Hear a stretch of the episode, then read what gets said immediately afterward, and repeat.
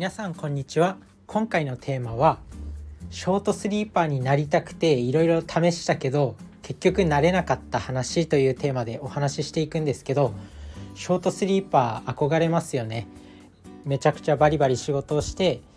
2時間ぐらいしか寝ないのにすごいパワフルに仕事をしてみたいな。やっぱ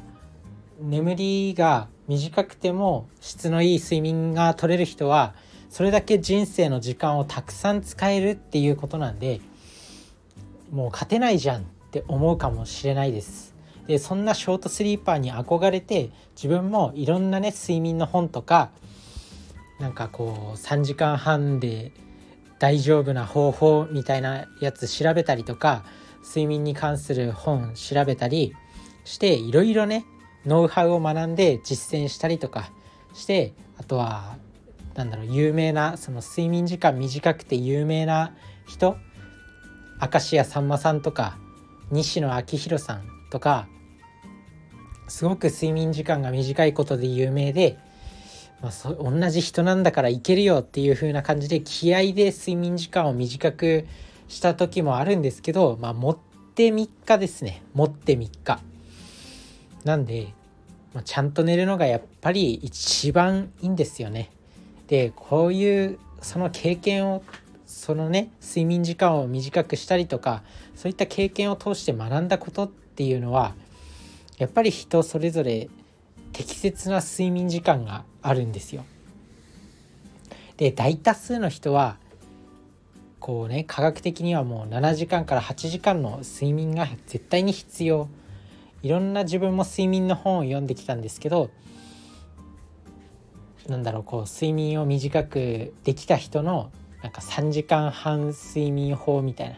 でよく90分睡眠がいいとか言われたりするじゃないですか。あとはお風呂に入ってからなるべく寝る前の体温が下がる時に眠気が襲ってくるんで90分90分前ぐらいにお風呂に入るとこういい具合に眠眠りたい時にこう体温が下がっていい質のいい睡眠が取れるよとか。でそんなねいろんな情報を集めてもなかなかできないんですよ。なかなか自分でやろうとしても実際にやっても、ね、できないし朝起きるのはだるいしって。やっぱり眠りたい時に人間眠るべきだし必要な睡眠時間っていうのはやっぱり人それぞれあります。なんですけど、まあ、ここでやっぱり諦めてほしくないんですよ。でやっぱり睡眠をとるのは大事なんで自分の取扱説明書として何時間睡眠が必要なんだっていうことは把握しといた方がいいと思います。でこのね睡眠時間をもう短くできないっていう風なこう自分でねこう取扱説明書っていうかもう自分は何回も挑戦したんですけどもう無理なんですよ。でもうさすがにねもう何回も何回もチャレンジしたけど無理って分かればああもう自分はちゃんと7時間ぐらい寝ないとダメなんだっていうで残された時間で何何ができるのかっていうふうなことを考えるようになったんですよ。最近あとは自分がこういろんな情報を集めたりとかいろんな人のこういう発信とかを聞いててまあ同じようにね悩んでる人っていうか同じようにこうなんだろう人生の時間が限られてる人の話を聞く機会があったんですよね。まあ、そこで言われてたのはやっぱりこう自分自身がこう小さい頃から病気しがちで体が弱かったんだっていう方がいたんですよ。その方のお話を聞いたんですよ。でその方はめちゃくちゃ成果を出してる人なんですよね。もうめちゃくちゃお金稼いでるしめちゃくちゃこうなんだろう世の中に貢献してるんですよやっぱり。お金稼いでるっていうことはそれだけ貢献してるっていうことなんで。で、まあ、その人が言ってたのはやっぱ自分は小さい頃から体を壊しがちだし今でもこう少しでもこうなんだろう環境に変化があったりとか風邪もひきやすかったりとか病気になると何もできないんだっていうことをおっしゃっていてでもそんな中でで自分の人生に使える時間は他の人よりも少ない少ないんだなっていうことに強く思うようになったらしいんですよね。その強くその自分の人生の時間は限られてるんだっていうことを思ったらしいんですよ。でそれでまあ時間の使い方を本当に見直そうっていうふうになったみたいです。だから、まあ、ただ会社のなんか上司の愚痴を聞くための飲み会に行くんじゃなくて大切な人との食事の時間を大事にしたりとかこう自己研鑽の時間を大事にしたりとか惰性でぼーっと過ごすんじゃなくて少しでも楽しい時間を過ごすっていうことを意識してこう生きてきたっていうことをおっしゃっていてだからな何が何でもこうショートスリーパーになりたいっていうのもちょっと違うのかなっていう風な新たな価値観がこの自分の中に生まれたというか今まではやっぱ自分人生に自分の時間を最大限にこう使えた方がやっぱ睡眠時間2時間とか3時間の方が要は1日20時間とか21時間とか自由な時間が使える時間があるわけでまあそこで努力に差が生まれちゃうよねって思ったんですけどそういうね何だろう使う時間がもう限られてる。体が弱かったりこう睡眠時間をしっかりと取らないといけないっていう人はもう人生に使える時間は限られてるっていうことでまあ、その時間を何に使っていくかっていうのを考えるようになって、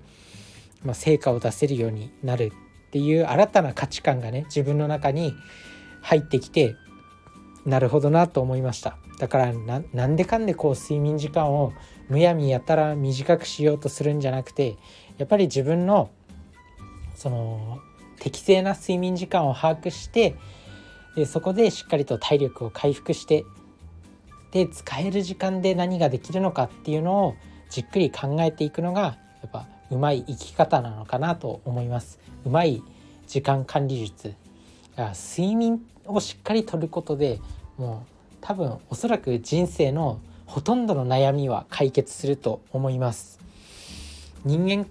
なんだろう人間の悩みの9割は人間関係であるって言われるんで睡眠で悩んでる人はそんなにいないのかもしれないんですけど、まあ、睡眠をとることによってコミュニケーション力が上がるっていう研究もあるんですよ。要は睡眠をしっかりとるとこう顔とか微妙な表情とかが違ってくるみたいなんですよね。要は睡眠寝不足の人の顔とこうしっかりと睡眠をとった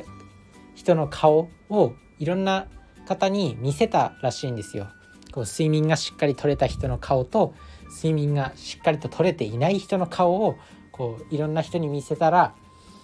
まあ、ほとんどの人がその睡眠がしっかり取れた人の顔と取れてない人の顔をしっかりと判別することができたんですよ。でどちらに好意どちらに好意的な印象を持ちましたかっていうふうに聞いたらあの睡眠取った人とと取らなかった人の顔を見せた時にとしっかりと睡眠が取れた人の顔を選ぶことが多かったんですよねだからほとんどの人はしっかりと睡眠をとるとその相手に好印象を与えることができるんですよ。だからコミュニケーション力においても睡眠ってしっかりと役に立つものなんでやっぱりしっかりと取らないとダメだよなっていうところになります。なんで本当にね睡眠は大事だ。睡眠は大事です。なんか若い時は寝ないで働けとかも言うんですけどやっぱり睡眠取らないとだるいじゃないですか。朝起きるのとか死ぬほど辛いと思うんですよ。寝ないと。しっかりと。でなんだろうな。こう睡眠不足だとなんかねこう一応は仕事できるんですけど注意力が散漫になってたりとかもうなんか起きてる仕事し起きてるし仕事もしてるんだけどなんかこう半分寝てるみたいな。意識も意識が朦朧としてるみたいななんか変な夢うつつ状態みたいな感じになって全然仕事に集中できなくなるんでやっぱ普段からこう7時間とか8時間寝てる人が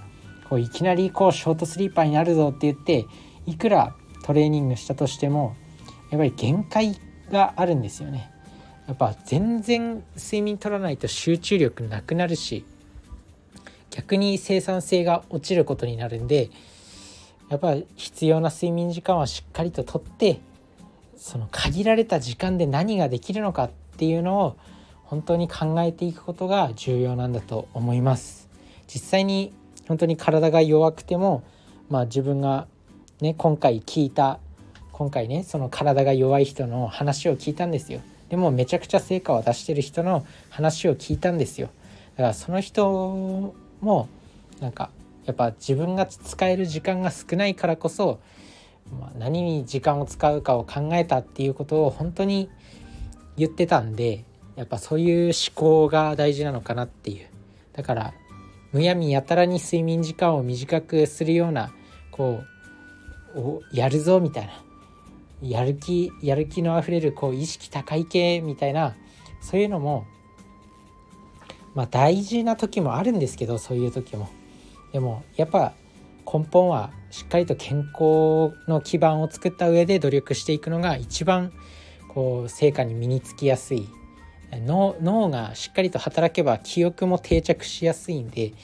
まあ、しっかりと睡眠とっていきましょうというお話でした。是非ねちゃんと寝寝てください。ちゃんと寝ましょう。それじゃあね、バイバーイ。